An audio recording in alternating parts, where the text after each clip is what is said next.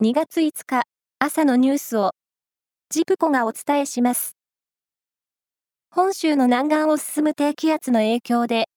関東甲信では今日昼過ぎから6日にかけて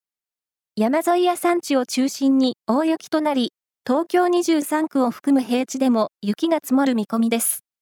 国土交通省と気象庁は車の立ち往生など交通への影響に警戒を呼びかけています。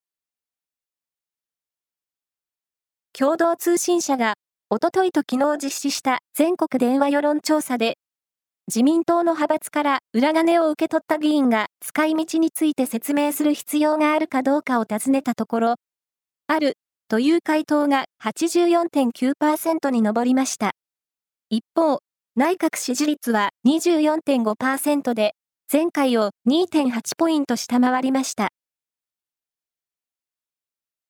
南米チリの中部や南部で大規模な森林火災が発生し、今月4日までに56人が死亡しました。火は住宅街に達し、3000件から6000件が被害に遭ったとみられます。ボリッチ大統領は3日の声明で、気温の上昇や強風、それに湿度の低さが消火活動を難しくしているという認識を示しました。カーリングの日本選手権は、昨日、決勝が行われ、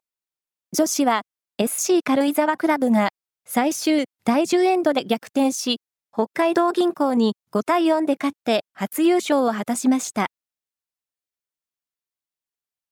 柔道のグランドスラムパリ大会は4日、男子100キロ級の決勝が行われ、東京出身で東京オリンピック金メダリストのウルフ・アロン選手がスペインの選手に優勢勝ちし、夏のパリオリンピック代表内定へ大きく前進しました。スキーフリースタイルモーグルのワールドカップはアメリカでデュアルモーグルが行われ、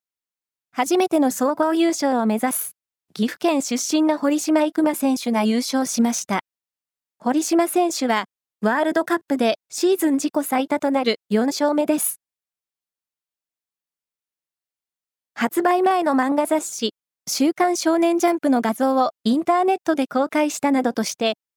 外国籍の男2人が著作権法違反の疑いで昨日逮捕されました。画像は英語などの外国語に翻訳され、複数のサイトに転載されていたということです。警察によりますと、容疑者の一人が経営する会社では、ジャンプや関連グッズの販売が行われており、東京都内の販売店から発売前のジャンプを入手していたとみています。以上です。